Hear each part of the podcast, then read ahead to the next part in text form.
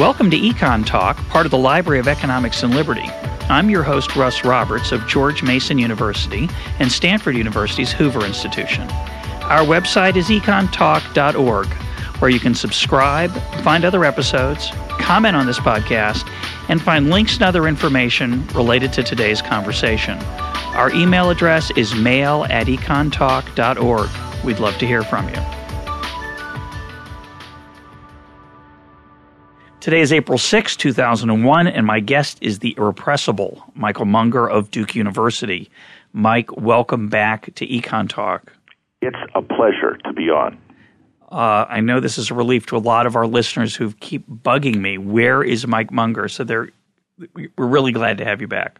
Well, I'm glad to be back, and in fairness to Russ and the listeners, I've had a series of eye surgeries that have prevented this. It wasn't that Russ didn't try, so it's my fault.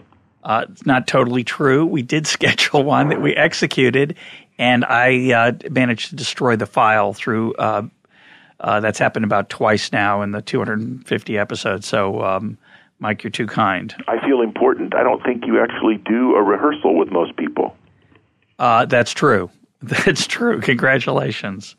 So what we're going to talk about today is microfinance, which is a very broad term. So first let's talk about what is under that umbrella and the range of activities that fall under the name of microfinance, and then we'll narrow it down a little bit. Well, what I, in thinking about this, tried to start out with was what sort of things do we mean by finance? So if you think of the kind of financial intermediaries that any advanced nation have, things that we just take for granted are a savings account, place that I can put savings and have it be safe and maybe earn a small amount of interest, checking or some way of doing payment transfers so that I don't have to pay everything in cash, some way of getting credit or loans, and insurance of various kinds. And we take all of those things for granted, even to the extent of having a credit card that, if it's a debit card, actually is all of those things. It's a way of paying, it's a way of getting credit, and it's a way of drawing off my savings account.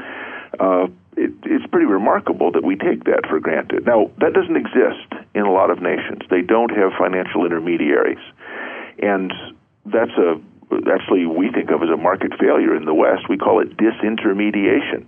Disintermediation is when the financial intermediaries are not there. And what bankers do in some ways is they pool together savings that a number of people have and are willing to give to the bank because maybe it's safer than burying it in the yard.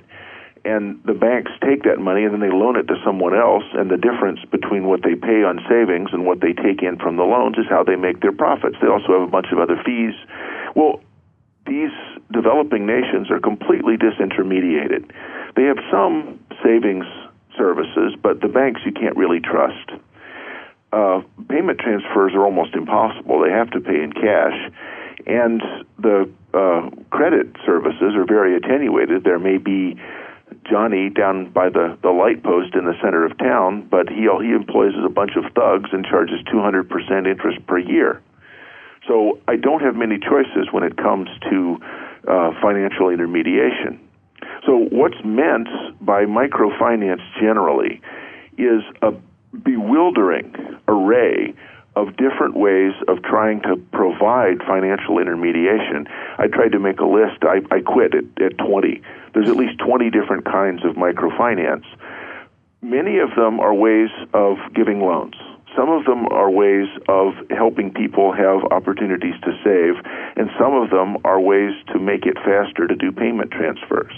Interestingly, the new kind of work on being able to pay with your cell phone may kind of jump us ahead of all of this. You may be able to have to save and to do payment transfers with cell phones in 10 years.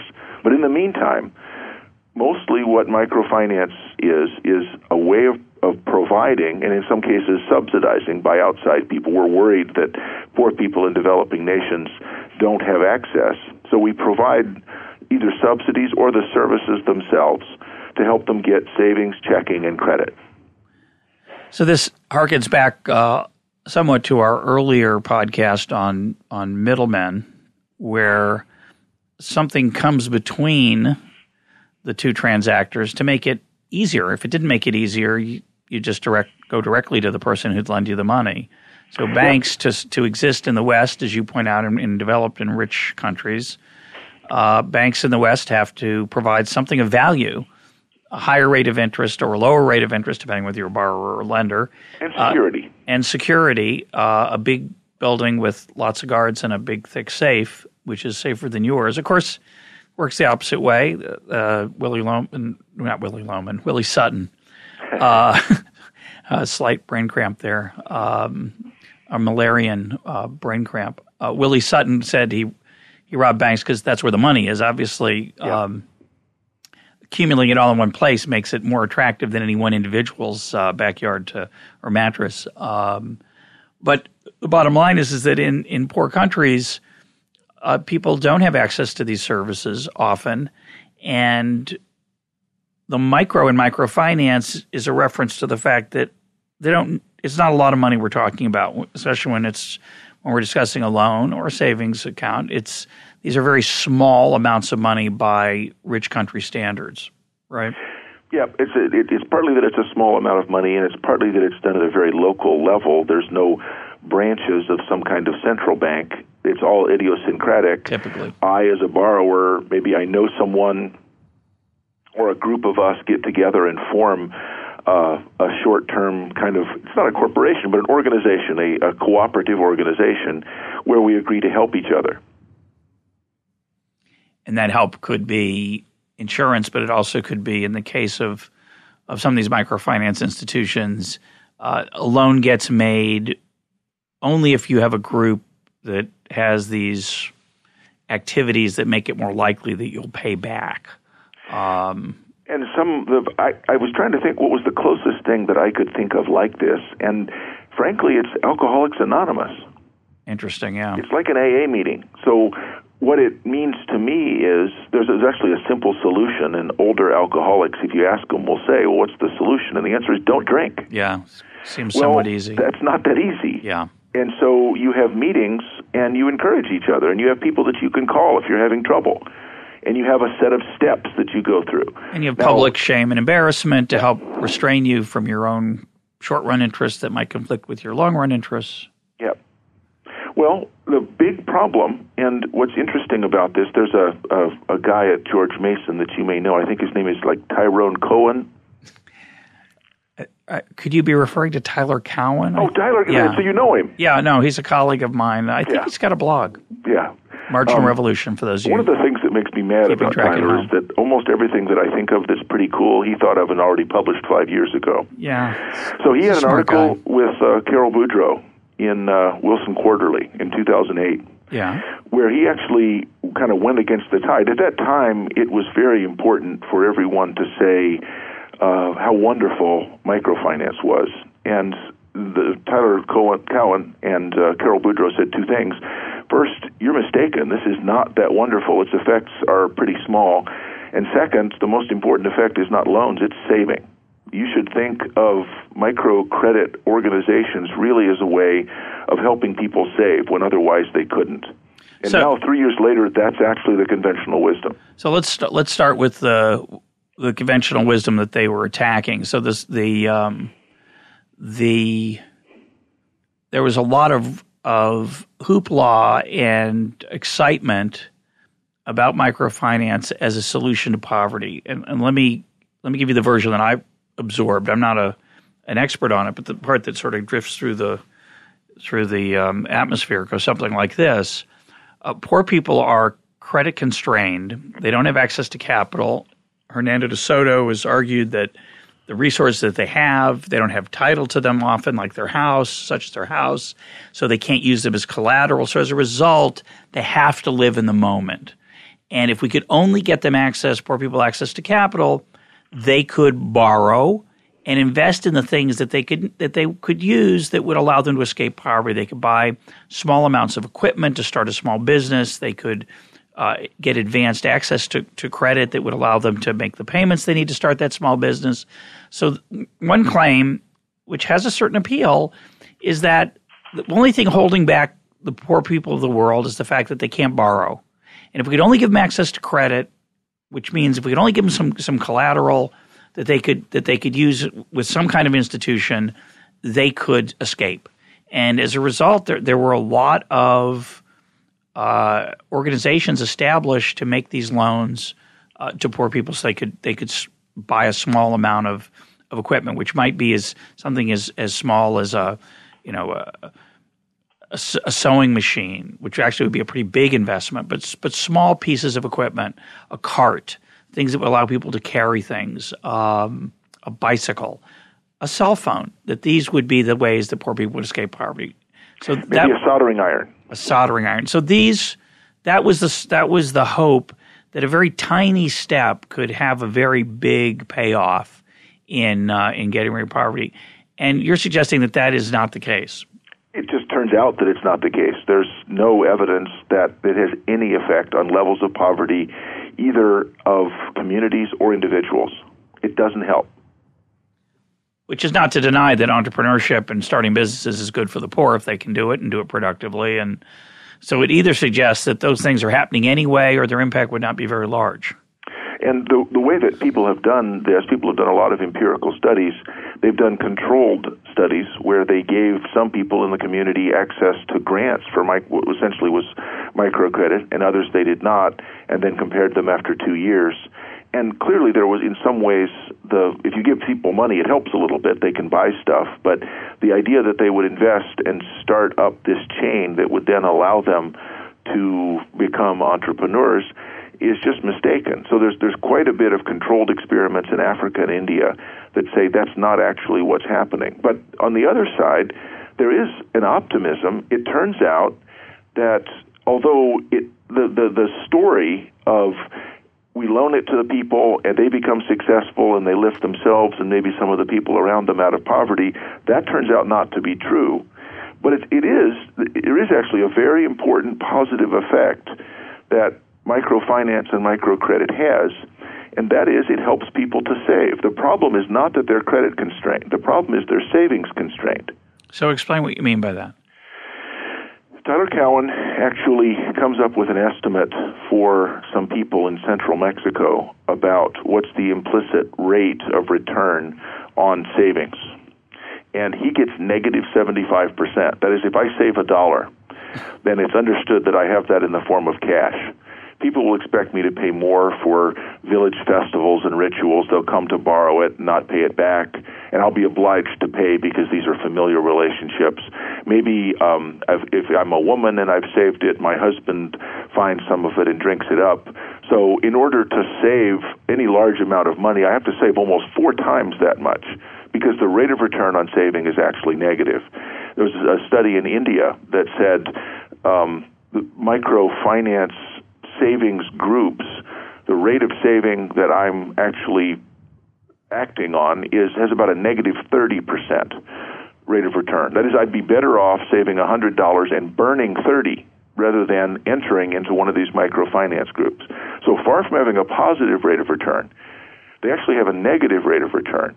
The thing is that without this intervention, it would be even worse. It might be minus 80%. So we're allowing people to save at the price is less, in other words. We're reducing the price of saving. We're making it possible. And that seems incredible, literally incredible, unbelievable to those of us that are used to thinking, well, you just save. It turns out that's not true. And there's a number of anthropological studies that explain why that's so difficult. Well, Tyler's reference to Mexican village or a certain implicit taxes impose what you might call social costs of being part of the community. I'm skeptical of that. It's hard to understand why such a dysfunctional practice, which mires a group of people in poverty, would persist. Those cultural norms, they sound very destructive. Obviously, there's a possibility they could produce something else that was of such great value that they could persist. But I want to step back a bit because I'm a little confused.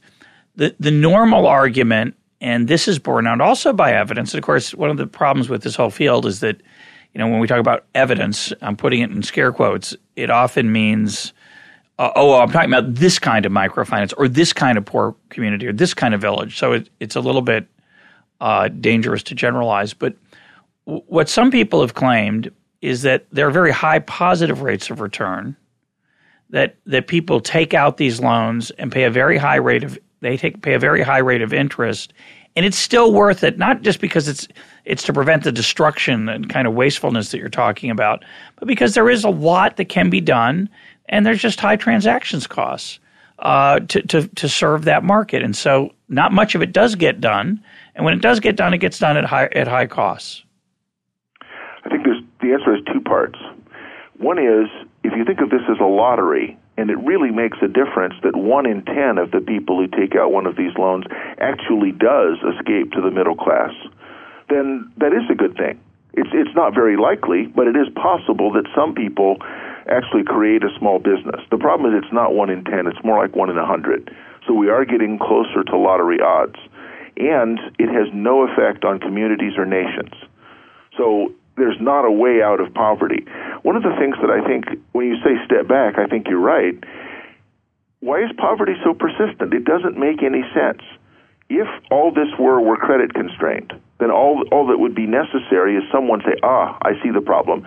I'll be able to save money because it's easy, and I'll be able to invest at a 20 or 30% rate of return because we're credit constrained. There's this thing that will solve our problem, and that's called saving. So if it were as easy as providing credit, somebody would do it and make profits in just the way that you suggest. And that's proof that it's not credit constrained. Well, some people claim that is happening. I just want to mention this because I think it's important that we may not dwell on it, but I think it's important. There are people who make a living lending money to poor people at very high rates of interest. That happens in the United States with check cashing services and money stores of various kinds. And it happens in poor countries with banks that charge high rates of interest over short periods of time to people who borrow. And there's a backlash against that from all kinds of sources, some of it well-intentioned, some of it self-interested, from others who want access to those folks for different reasons. But the well-intentioned version of it is it's wrong to exploit poor people and charge them high rates of interest. Therefore, the expansion of credit to poor people around the world should be a charitable activity. It should be done by nonprofits. It shouldn't be done by financial intermediaries who are motivated by profit. It should be done as a charitable activity. And I think that is a very powerful and often held argument that is used in the policy debate on this. Yeah, sure. No, I don't disagree with that at all. And it is interesting that it depends what you're thinking of as a unit of analysis. There have been, since time immemorial, people in every society that make money by lending money. And there is a certain set of norms that have been built up. They charge very high rates of interest. It's implausible that you could earn enough to be able to pay somebody back 100% per year or 200% per year. That investment opportunities are being passed up that have a return of 200% per year, which is what you would have to do to pay back the local money lender. Well, what microfinance tries to do, let's actually talk about the structure of one of these microfinance arrangements. Okay. There are many different ones, but the most common and the one that's used by Grameen Bank and a lot of the ones that are the darlings of the media and Hollywood work something like this. There's a group of us, maybe a circle, 7 or 8, and we decide that this is your month to get a loan. And so we'll give you $40. You make an immediate payment back to us of $4, 10% of the total. And every week for the next 9 weeks, 10 weeks, you pay back another $4. And at the end of the time, you've paid back $44, the original $40 plus 4% interest. If you add that up over plus the course $4 of interest. $4 of interest, right, which is something like 20 or 24%. Now, that seems like a pretty expensive way to get access to $40 right now. But it's way better than I could get it from a moneylender. That's the model. That's what Grameen Bank actually does. And then the next person takes it. And since there's maybe 6 or 7 of us, I get to do 2 of this a year. In some cases, we may have an arrangement where I get to do it every month. Now, that's a pretty small amount of money. And I have to start paying it back right away. So it's not that I can invest and wait. Now, there are many people, not a high proportion, but many numerically, that actually work on something much more like a commercial loan, where I'll borrow $200 and agree to pay it back in a year after I have earned something according to the business plan. Maybe it's just I bought a soldering iron, I have a tin roof shack, and I'm going to build motherboards. I'm going to assemble inexpensive motherboards with this soldering iron because I'm good at that sort of small work. Those often work and pay a high rate of return.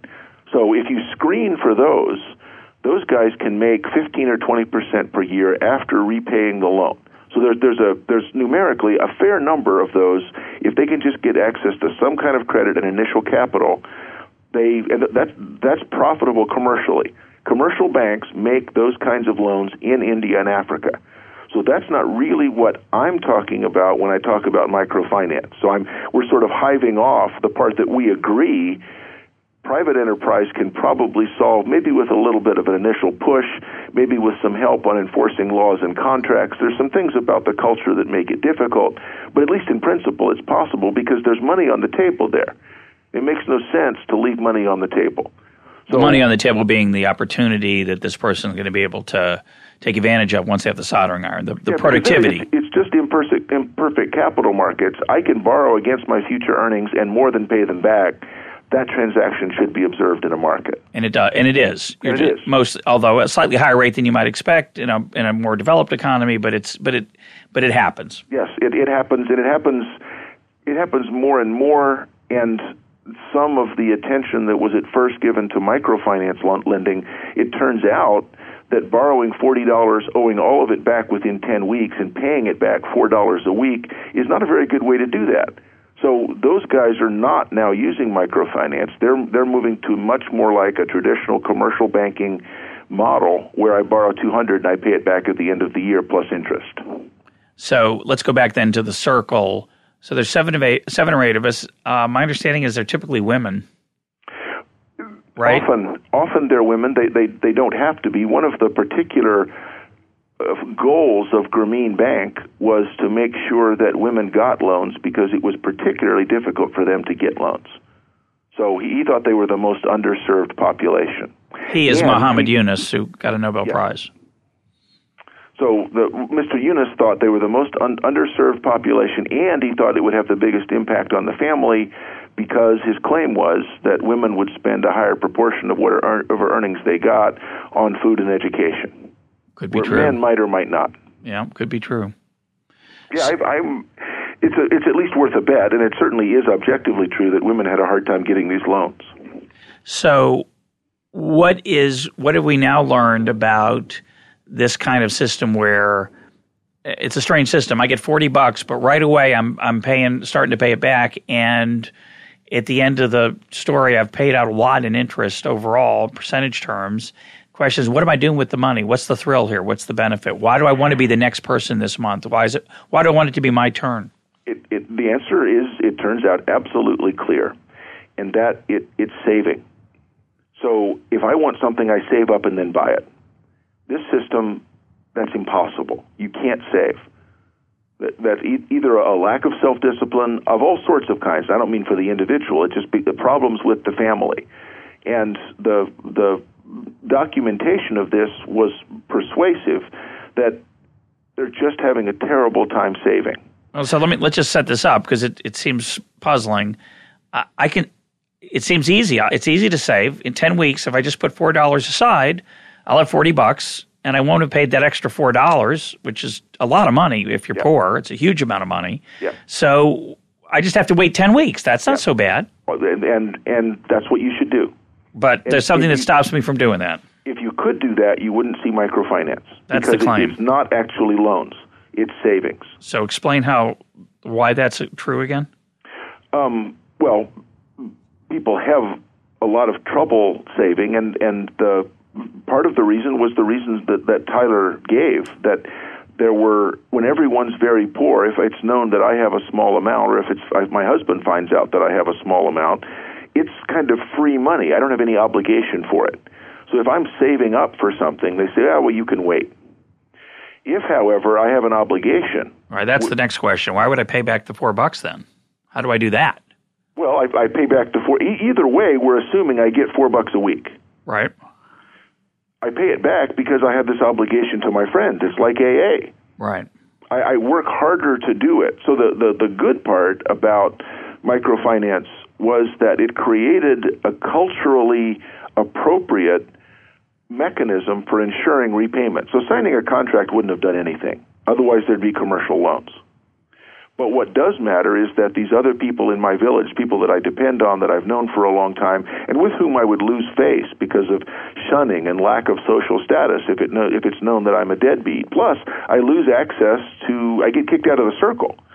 So it means I don't get to participate anymore. So there's both monetary and non-monetary reasons why it works. So what people call this now is saving down. Instead of saving up, I'm saving down. I get the $40, and I spend it on food or on education, on clothing.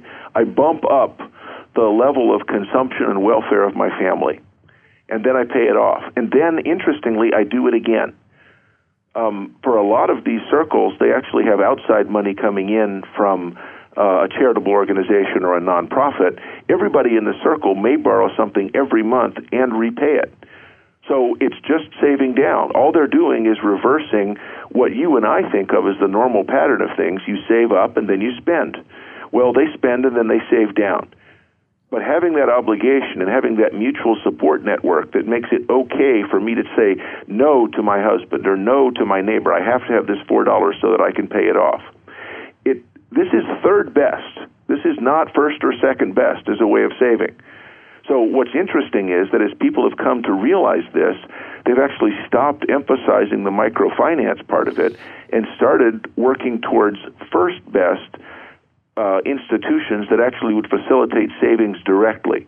And so the Gates Foundation, for example, took $100 million that they had already pledged to microfinance and instead used it to subsidize the creation of local banks that would make saving easier.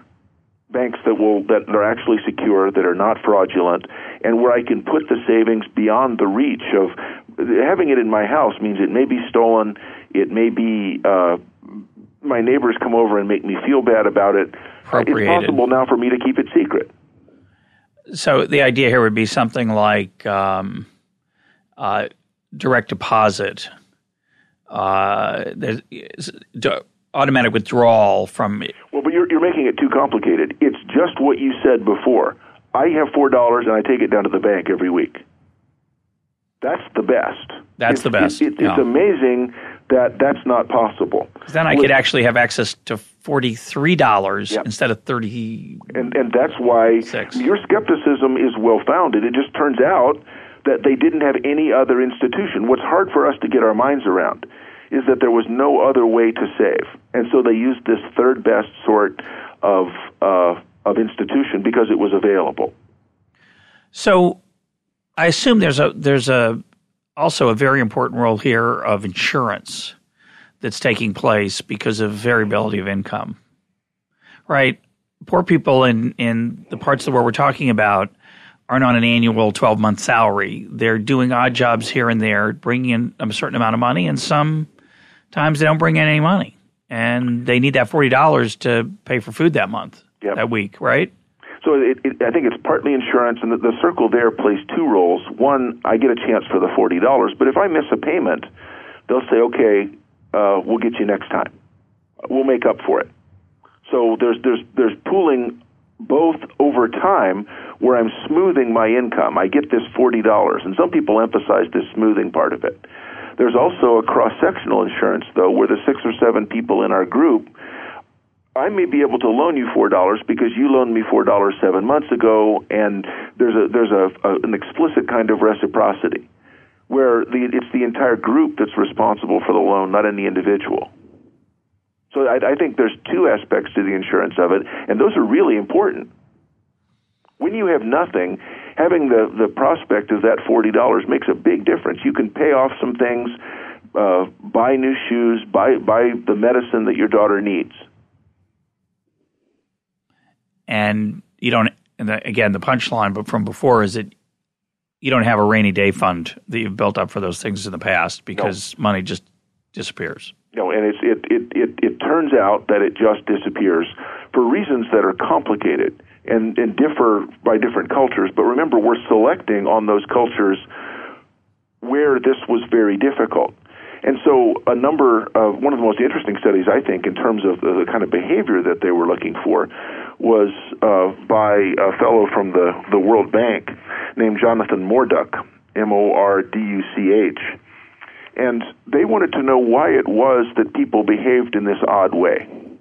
And odd way being that they took loans out that cost them a lot of money and that they didn't get a lot of return from directly.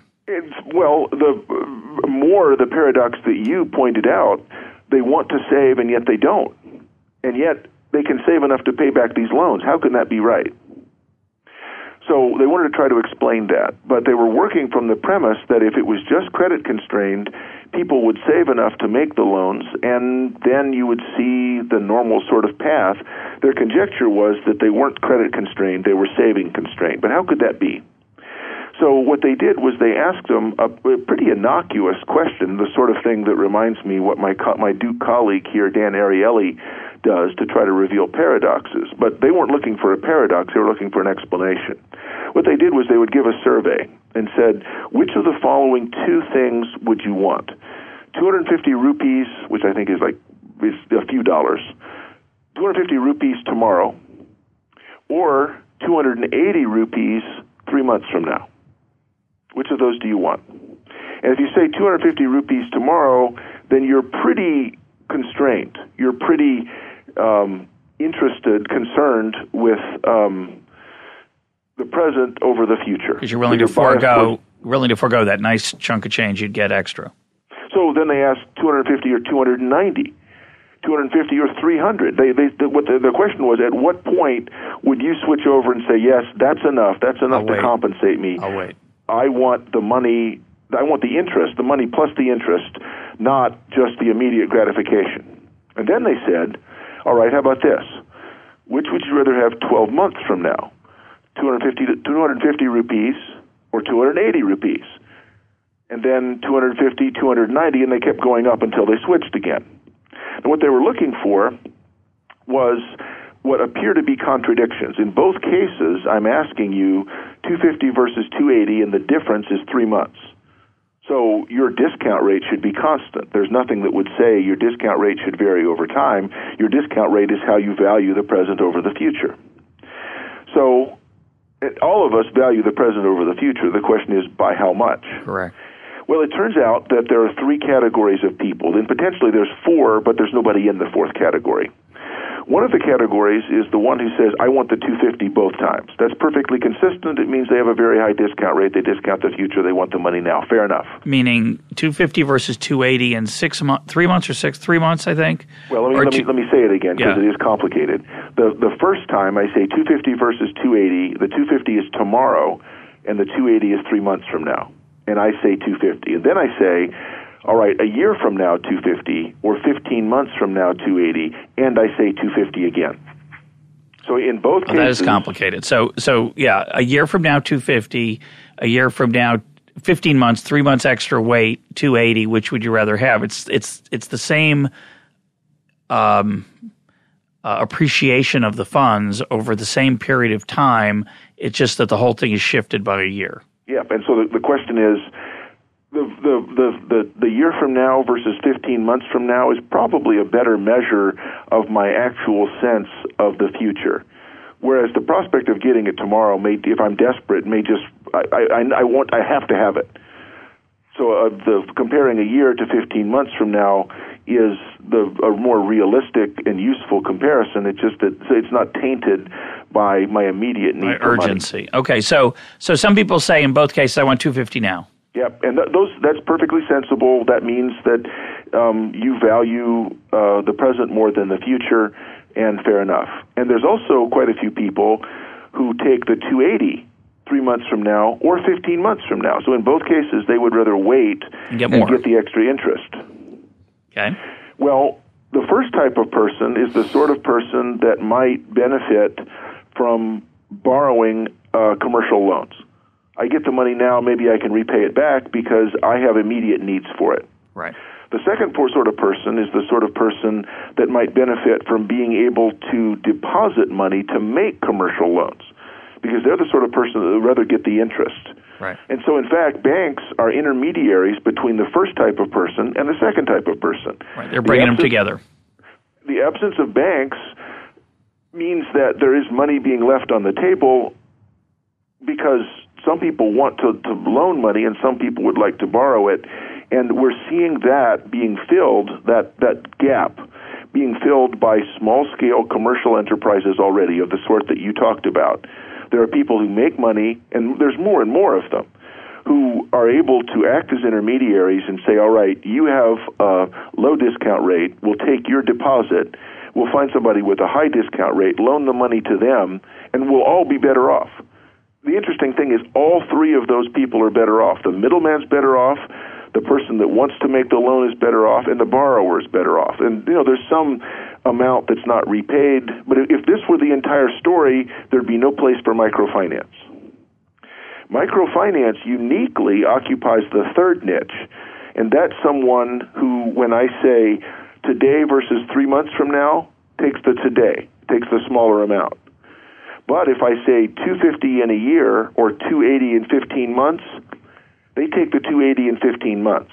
So given a chance, they would rather wait. They would rather save. But they're desperate because right now they have no mechanism for saving. And so what was interesting was the researchers, Jonathan Morduch and his colleagues, went back and looked at the people who were successful in these microfinance circles. And an extremely disproportionate number of them were of that third type, people who had need for money immediately, but who wanted to save in the sense that they valued the future more than the present. The fourth type of person would be someone who was the opposite, someone who wanted to save now but spend in the future, and there basically aren't any of those people. So when you hear these kind of studies, my question's always one question. I usually have a few questions, but one of the questions you would ask, of course, is that we just described this over a phone line. It's a little complicated. Yeah. Not only is it a little complicated, it's a kind of situation I've never confronted anything quite like. So you often wonder whether the responses are heartfelt versus just tossed off as a way to get the surveyor to leave me alone, right? Even a Duke undergrad could be perplexed by that choice. Well, I'm simplifying it in a way that makes it sound more complicated, if that's possible. Because the actual way that they asked the questions was a lot more detailed. And what I asked you was, would you rather have 250 or 251? 250 or 252? And the point at which you chose was the point where we locked it in. So it's actually more continuous than that. Thomas Schelling, in his book, 1984 book, Choice and Consequence, talked about the conflict between the patient future self and the impatient present self. And there's actually been quite a bit of research that has been done on these surveys that you get pretty consistent findings.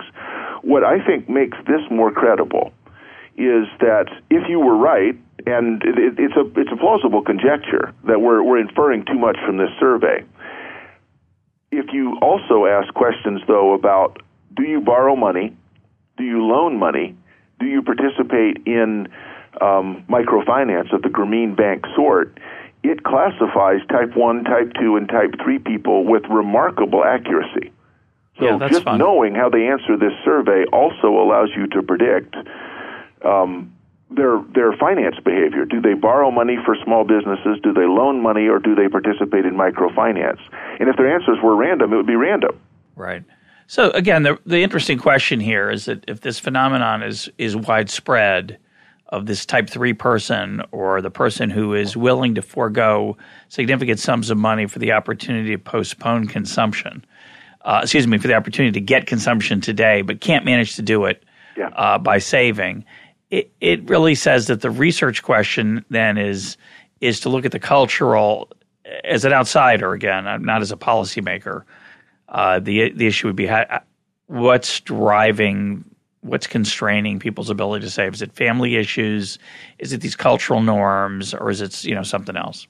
And what was interesting about it was that if you look for the premise of why Grameen Bank exists, a lot of that was that women have a really hard time getting access to money. And if you look at the reasons, it's the answers to the question that you just posed. all of the things that would explain why it's hard for women to borrow money also explain why it's hard for them to save. Which are? Well, family, community, the norm that if you have some money and it's not specific. The problem with saving is I'm thinking about spending this in the future, and maybe I have something I want to spend it on, but it's not a specific obligation. But my obligations to my husband, my obligation to my community are damaging. And you said before you thought that maybe that you would propose a kind of institutional evolution test where we would expect these cultural institutions over time to disappear. Well, maybe, but it takes a long time. I'm a Doug North student, and one of the things I thought that was most interesting about North is there's no reason to assume institutions are efficient. Organizations are efficient, but institutions can be highly inefficient, even pathological. And so, again, we're selecting on those societies that in spite of all the economic opportunity in the world have failed to grow and prosper. It's not most, but it turns out to be a lot of people. So they have these cultural and personal norms that act against, that mitigate against the ability of people to move out of poverty, and that's why poverty is so persistent. Well, if all it took was Natalie Portman, Natalie Portman actually said, now that we have microfinance, all it takes is a mouse click and we can eradicate poverty. If only it were so. Yeah. Of course, it does raise the question I mentioned earlier, which is you're presuming that the only goal here is to get out of poverty. There could be other benefits from these norms that are not obvious to us who do not live there. Well, one of the big norms is insurance. That it's understood that the community takes care of people who need we have this obligation to take care of people who are in need. But that's part of the reason that it's so hard to save. If I have something and I have no specific obligation, that is, I'm just trying to save. Now I have in mind something I want to buy. But I have money and you don't. I'm obliged to provide it. And what that means is that it's all the insurance benefits that we've been talking about. So it's both a benefit and a curse. In the absence of other kinds of access to savings, rainy day fund, or actual insurance, we have to insure each other. And there's this deeply felt obligation in such societies for people in your village or people in your family to share. I don't actually have property rights to my own savings. I don't mean formally, I mean informally. Yeah. Now, it reminds me of what we might think of as private rent-seeking. So you win the lottery. Yeah, and now you have a lot of friends. That's perfect. You have a lot of cousins that you didn't know about. Suddenly, are so happy to see you. Yeah. So, this would explain, I guess, one argument, perhaps that's analogous. I'll make it and let you comment on it. Is the athlete who signs the multi-million-dollar bonus, knowing that his career is not going to be infinite. He's probably going to have anywhere from 1 to 10 good years. 10 would be very unlikely. He might have this one big payday and often no success beyond it, particularly in basketball where people are now signing these contracts after 1 year of college and very uncertain as to what their real prospects are. But you have a lot of money and you'd think you'd be set for life because you're going to make – your lifetime income stream is dramatically higher than the people you grew up with. And yet a lot of them end up bankrupt. How could they be so stupid? Right. That's the question. Well, they're not. No. They actually and in some cases, they come from strata of society, socioeconomic strata of society, that poverty is pretty common, and there are that sort of obligation. You have to keep it real. You have to buy your mom a house, you buy your dad a car, you buy your friend from high school a car. Yeah. But that's a lot of fun. I don't want to minimize that as just a tax on you. And the impulse is perfectly praiseworthy. But if your analogy, I think, is a good one. Certainly, if I became wealthy, it would be understood in India that I would be obliged to take care of my family. Yeah. But even at the margin, even if I have some savings, it means that I've been successful at something. And yes, they're willing to credit me. They'd be grateful when I help. But I would be acting wrongly if I deny them because I say I want to buy my daughter a dress or I want to send my daughter to school. So Tyler Cowen, again, I wish I liked him. Tyler Cowen, again, gives an explanation that it sort of captures it. Now, it's oversimplified, But suppose I get this is my week for the microfinance circle, and I get $40. Well, I go buy a cow. It's hard for my neighbor to come and get part of the cow. Yeah, it's hard to take 10% of the cow. So maybe they want some milk, but now I have some wealth that's indivisible. And this is a way, and I pay it back $4 at a time.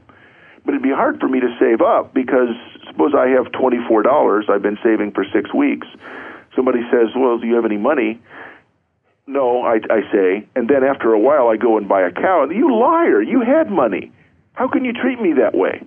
Yeah, there's a lot of P.G. Wodehouse short stories, by the way, built on this the premise of Uckridge or somebody trying to get a fiver out of somebody who pretends not to have it. But I love the expression. It's the exact opposite social strata. It's the British upper class. The expression that P.G. Wodehouse always uses is to get in between his ribs. I guess that means to get a loan, to get £5 off him. Yeah. And I guess that's an expression of intimacy, right? Yeah. If you can get between somebody's ribs, you're pretty close to them. Yeah. And you're getting at it's also the equivalent of the storing it in your mattress or that's where you'd like to keep it at least. Uh-huh. Well, partly because it's safe, but partly because it's disguised. Yeah, that's that too. Yeah, that too. So I actually think your analogy is one I haven't thought of, and it's right. It's just a lottery, but on a smaller scale. Meaning? The winner of the lottery. The winner of the lottery. Right. Spare money generates rent seeking. Yes, and you're obliged even more so in poor societies to share it because they probably have helped you in the past. Yeah. Well, this view that it's not a magic cure for poverty, that microfinance is not a magic cure. I want to push back against that just a little because I do think some of the in particularly poor places where property rights are ill-defined, collateral is non-existent, I think there is some entrepreneurial activity generated by microfinance.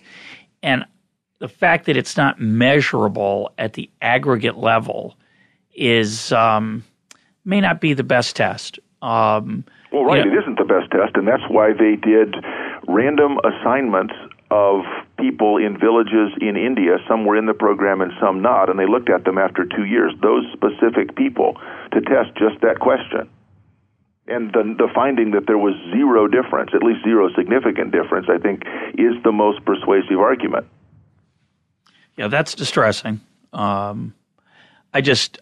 think the reason I mention it is I think there is William Easterly's written about this I think very eloquently, that there is a temptation to look for a giant, massive program to lift people out of a world where they're earning $1.50 a day to a world where they're earning $60 a day, and those aren't lying around.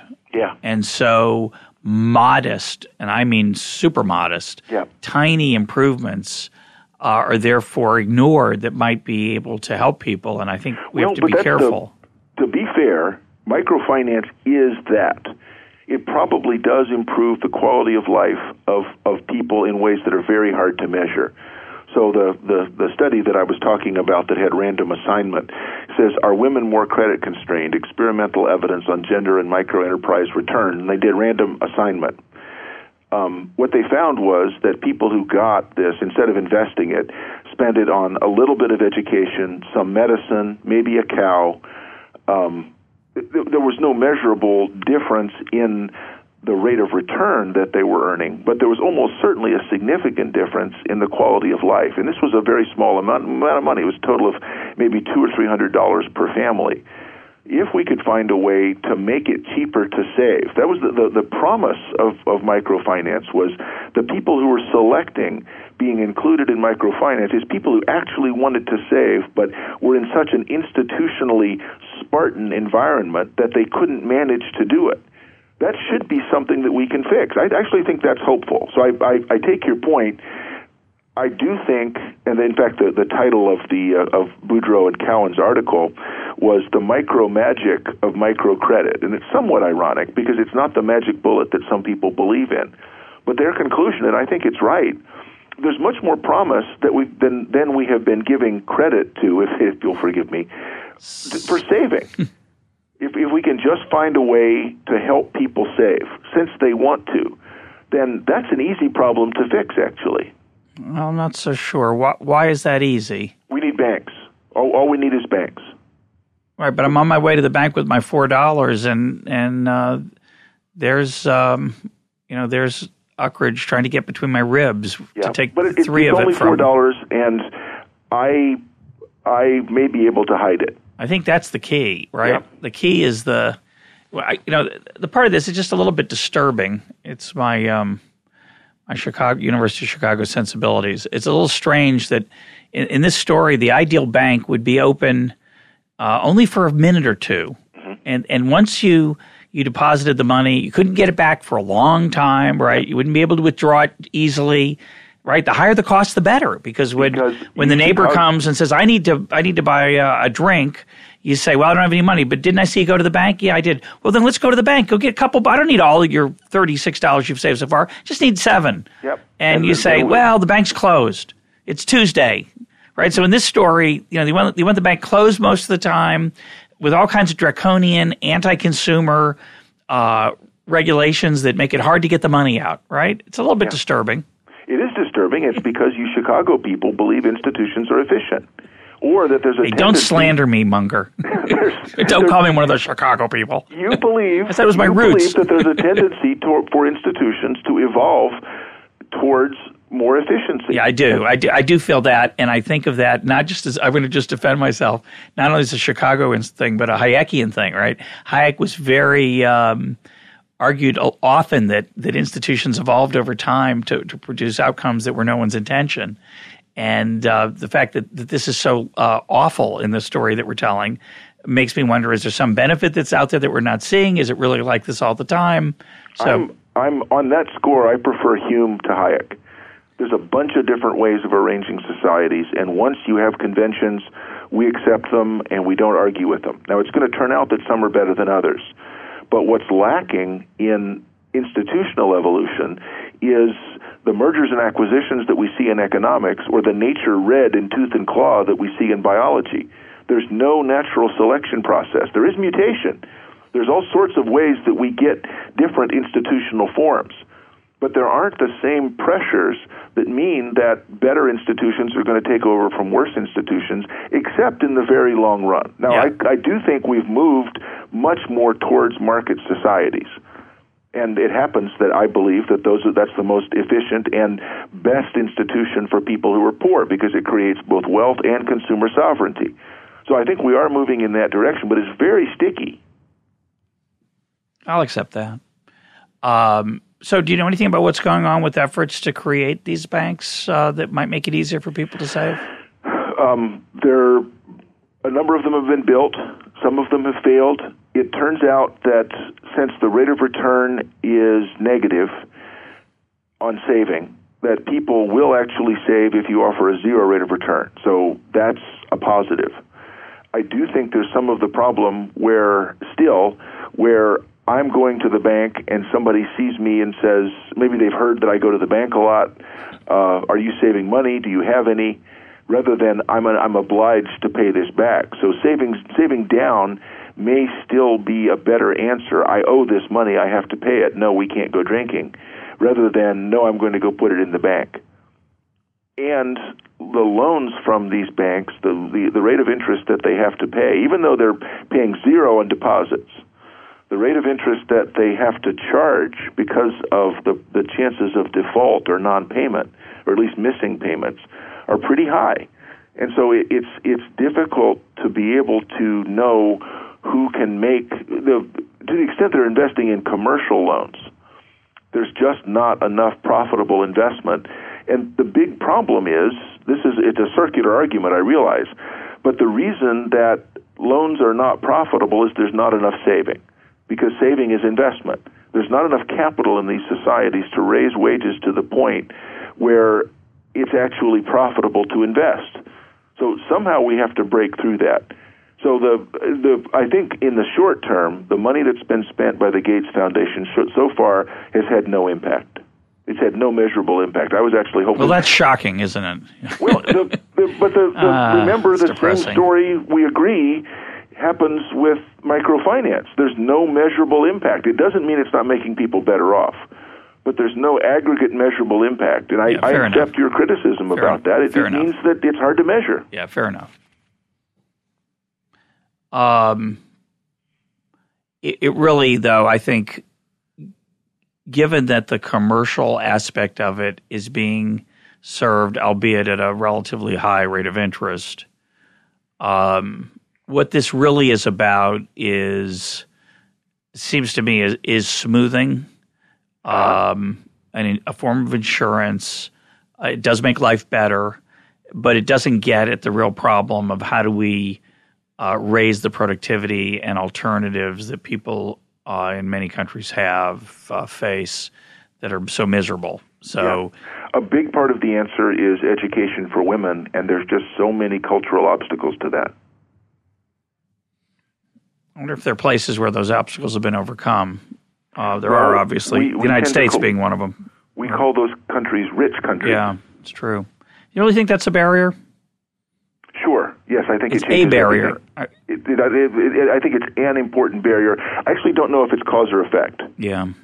It may be that once countries start to move into a situation where an educated woman's labor has a higher opportunity cost, it's no longer economically feasible for me to say I don't want women to be educated. You're paying too high a cost. Now, the economic benefit for an educated woman in a less developed society is not that big. It improves the quality of her life, perhaps, but the opportunity cost in terms of foregone labor is not that high because they have so little physical capital. Mm-hmm. Yeah, that's a good point. So once you save, Adam Smith was just right about this. Once you start to save and accumulate and you have enough physical capital, that raises the marginal product and therefore the wage of labor, in particular skilled labor. It actually makes it inevitable, the education of women and the more efficient use of labor resources. I'm glad we found an intellectual antecedent that we can share. Uh-huh. You Northian, you. But we're all Smithians. That's good. Even you Chicago goofballs. You at least you use Smith for a doorstop.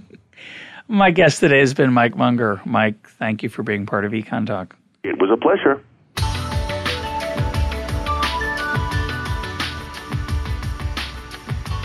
This is Econ Talk, part of the Library of Economics and Liberty. For more Econ Talk, go to econtalk.org, where you can also comment on today's podcast and find links and readings related to today's conversation. The sound engineer for Econ Talk is Rich Goyette. I'm your host, Russ Roberts. Thanks for listening. Talk to you on Monday.